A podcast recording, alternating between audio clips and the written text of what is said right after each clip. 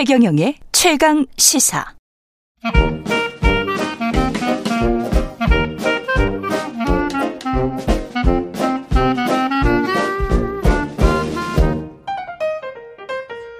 네, 최경영의 최강시사 경제합시다. 월요일은 명쾌한 경제 이야기 해보고 있습니다. 오늘은 박정호 명지대학교 특임 교수와 함께하겠습니다. 안녕하십니까? 예, 안녕하세요. 예, 환율이 어, 좀 안정돼서 지난주 후반부터인가요? 좀 마음이 놓이더라고요. 1,200원대도 한번 찍었고. 예, 그나마 예. 정말 다행이죠. 음. 예, 한국은행 입장에서는 천군만마를 얻은 기분일 겁니다.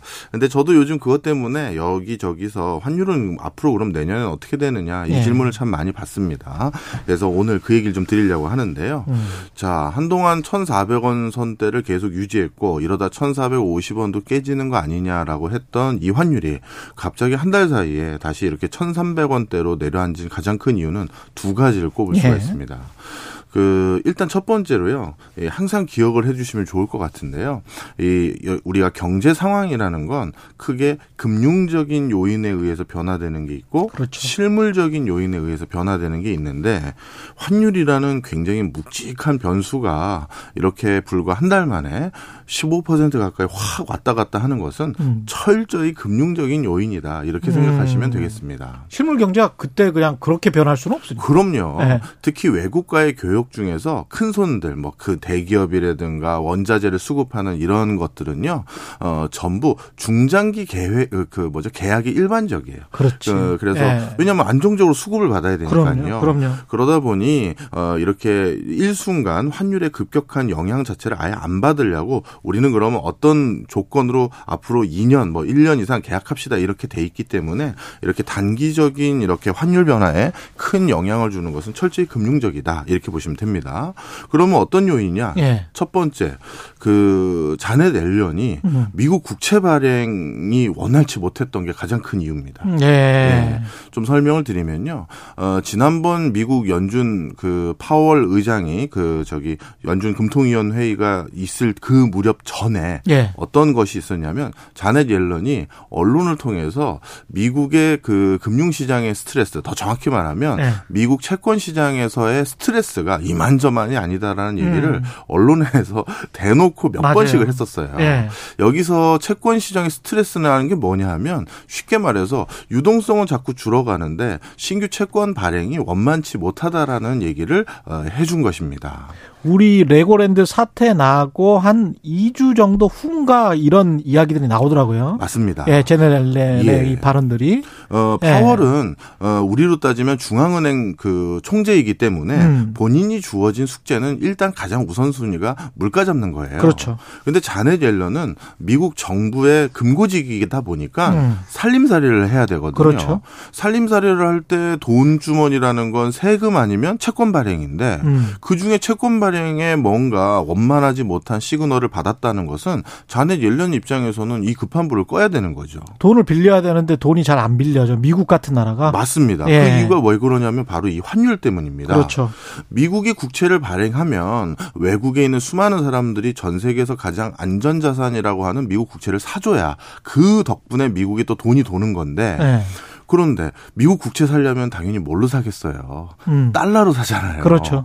근데 달러가 1,400원대에 육박하면 너무 그, 비싸. 그렇죠. 너무 그 비싸. 비싼 달러로 그 국채를 산다는 건 쉽게 얘기해서 국채를 비싼 돈 주고 산다는 거잖아요. 그 사는 사람 입장에서 봤을 때는 물릴 가능성도 있어요. 사실. 그럼요. 맞습니다. 네. 그 이자 받는다고 3% 받는다고 해 가지고 나중에 달러 가치가 하락하면 그러면 이게 마이너스 되거든. 맞습니다. 예. 바로 그런 이유로 인해서 바, 깥에서 달러를 잘 안 사는 거예요. 쉽게 음. 얘기해서. 음. 바로 이런 상황에서 우리 쪽그 어, 재무부 입장에서는 지금 이렇게 전 세계 환율 기조가 강달러가 아니라 킹달러로 가는 것에 대해서 우리 재무부는 국채 발행이라는 이슈로 진짜 이게 쉽지 않은 상황이다라는 그렇지. 숙제를 파월에게 계속 던져준 겁니다. 예. 자, 그러다 보니까 파월 입장에서는 이번 지난번 연준 회의 때 발표한 내용이 굉장히 묘수죠. 음. 어떤 내용이냐 하면 어, 파월은 물가를 잡아야 되잖아요. 그런데 어, 그 내가 금리 인상 속도는 늦춰 줄게. 라는 그렇죠. 얘기가 있었습니다. 예. 그런데 아주 이율배반적인 표현을 하나 더 했는데 음. 금리 인상 속도는 늦추는 대신 최종 목표 금리는 내가 더 올려잡겠다라는 표현을 해요. 그래서 5% 이상이 될 수 있다 이 이야기가 나오는 거죠. 맞습니다. 네. 원래 4.5% 수준 정도다 맞아요. 이렇게 예상을 네. 했었는데요. 근데 이게 앞뒤가 안 맞잖아요. 그렇죠. 물가를 잘 잡아가는 시그널이라면 그래서 금리 속 인상 속도를 늦추는 거라면 최종 목표 금리도 늦춰야 되는데 음. 이게 어떻게 된 거냐? 바로 재무부를 배려한 시그널이에요. 아, 예. 금융은요. 항상 변화가 더 중요하고요. 예. 실물 부분은 최종 높이가 중요합니다. 음, 왜냐하면 금융에서 우리가 돈을 버는 건 다 변하거든요. 그렇죠. 주가가 저평가된 걸 사서 고평가 때 파는 그렇죠. 거고 예. 반대로 고평가 때 사서 저평가에 파는 공매도 같은 방법도 있고요. 예. 환율도 마찬가지예요. 음, 그래서 항상 금융에서는 변화가 더 중요한 거예요. 음, 근데 이 변화가 너무 빠르다 보니 전 세계 국채 시장이라든가 환율 시장에 여러 가지 부담감이 있다고 하니 예. 좋다. 내가 변화의 속도는 늦춰줄게. 속도는 늦춰주겠다. 대신 나도 내 숙제를 해야 돼. 파월 입장에서는. 음. 그래서 최종 실물 부분에 영향을 가장 강력하게 줄 수 있는 높이. 예. 높이는 더 올리겠다. 속도를 늦추는 대신 나는 그러면 높이를 올릴 수밖에 없다라는 시그널을 명확히 준 거예요. 이게 항암 환자로 이야기를 하면 뼈 주사가 제일 아프잖아요. 네. 근데 지금 당장 뼈 주사는 안 맞 너무 아파니까. 음.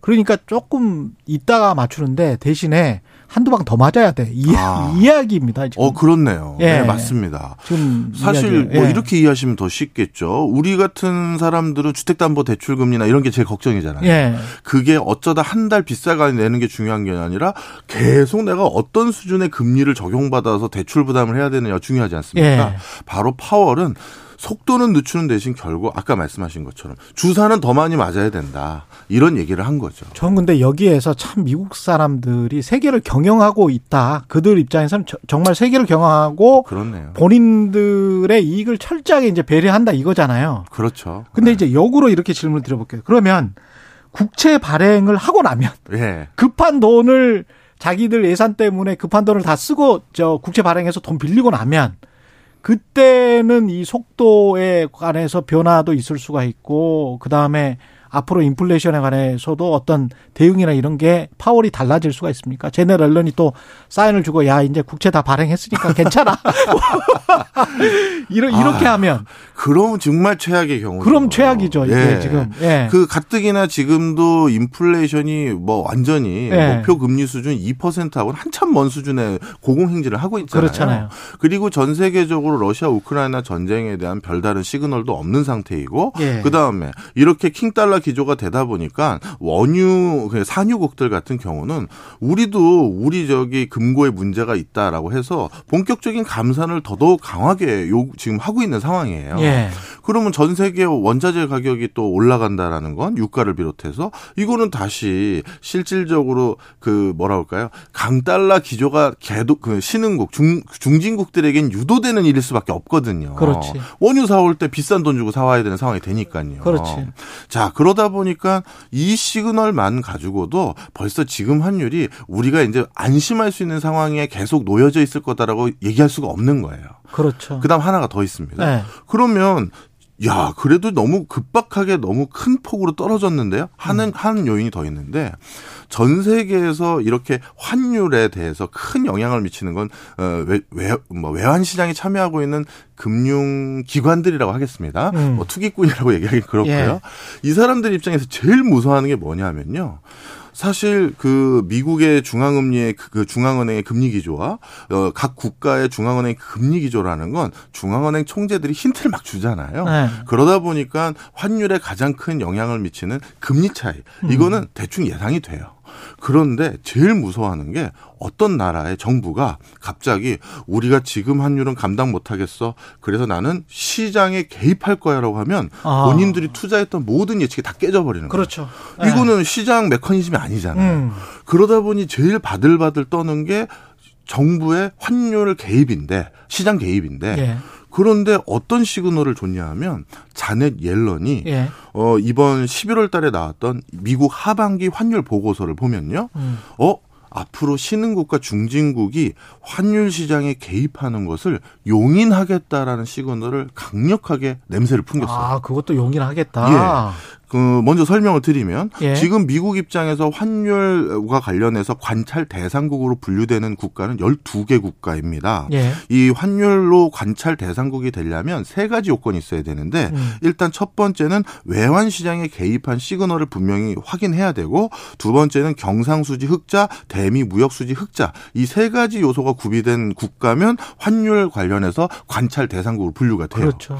자, 그런데 어 12개국이 그동안 이 관찰 대상국이었는데 우리가 맨날 어, 들어가지 않았어요. 우리 맨날 들어가 있습니다. 예. 지금도 들어가 있어요. 예. 그런데 어, 이 중에서 여섯 개국을 빼줬어요. 분명 외환 시장에 개입을 했는데. 아. 그렇죠. 그 개입을 한, 이 개입을 했음에도 불구하고 어. 빼줬다는 것은, 아, 앞으로 많은 신흥국들이 개입을 해도 괜찮다라는 걸 미국 용인하겠다는 걸 인정해 준 거예요. 우리는 아직 안 빼줬죠. 우리는 아직 안 빼줬습니다. 그러니까 통화 수합 대신에 이걸 선물로 줄 수도 있겠네, 미국이. 맞습니다. 그래서 에. 이번 환율 보고서에 딱 두 개 국가가 아주 심층적으로 언급돼 있는데 예. 한국하고 일본이에요.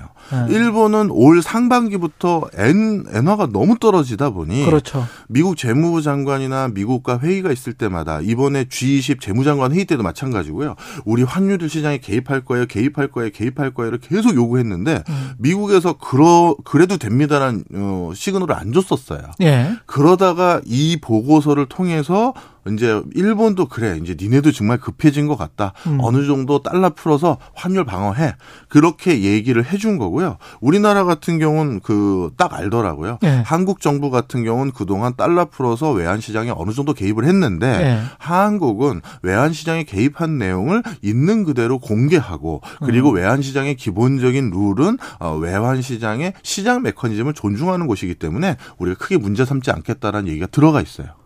게다가 우리가 지금 수출이 적자야. 맞아요. 예. 자, 그럼 이제 예. 그 환투기 세력, 환 환율과 관련된 금융 회사들은 어떤 상황이냐? 예. 어, 미국에서 각각의 나라들이 외환 시장에 개입하는 걸 허용해 준다라고 하니 갑자기 킹 달러 기조가 변화될 수가 있겠구나. 그렇 이렇게 되는 거죠. 그러니까 겁먹음 이 한 나라를 겁먹게 하면서 막 이렇게 상어 때처럼 습격하는 이런 그렇죠. 모습이 좀 잦아든 거죠. 잦아들겠네. 예. 예. 이두 가지 요소 때문에 불과 한 달 만에 환율이 이렇게 15% 가까이 확 다시 안정세로 돌아선 거예요. 좋네요. 지금 상황이 그렇게 되면 우리는 뭐 4천억 달러 정도가 있으니까 사실은 상어 때처럼 달라들어도 뭐 충분히 버틸 수는 있는데 게다가 미국이 그런 사인을 줘버렸으면 그래서 좀- 급한 불은 끈 건데. 좀 유리하네. 예. 근데 이제 실물 부분이 이제 문제죠. 그래 실물이 문제지. 아까 말씀하신 것처럼 지금 수출은 계속 적자 폭입니다. 그렇죠. 대중국 수출도 만만치 않게 무역 수지 계속 적자고요. 예.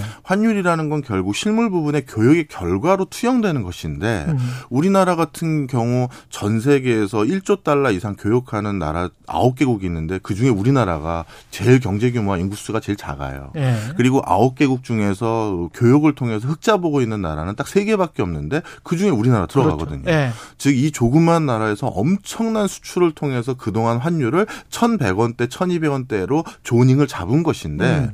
수출이 지금처럼 먹구름이고 내년도 특히 반도체 수출은 30% 가까이 더 줄어들 것 같고 그러면 천천히 이제부터 움직이기 시작할 음. 환율의 적정 zoning이라는 것에 대한 그렇죠. 고민은 예. 앞으로 우리가 상당 기간 해야 될 것 같고요. 실물 경제가 저는 자칫 잘못하면 음, 음. 뭐 자칫 잘못하면 이러다가 우리의 적정 환율의 zoning이 예전에 IMF 외환위기 전과 후에 우리나라의 적정 환율 zoning이 확 바뀌었거든요. 바뀌었죠. 근데 이번 코로나19 이후 본격화될 것으로 보이는 내년부터 스태그플레이션을 제대로 잘 음. defense 못하면 우리나라도 어 이러다가 적정 환율 조닝이 1,300원대에서 1,450원 사이 요 사이가 될 가능성도 있을까 해서 우리가 대비를 만만치 해야 됩니다. 만만치 않게 해야 됩니다. 결국은 또 실물 경제겠습니다. 그렇죠. 예.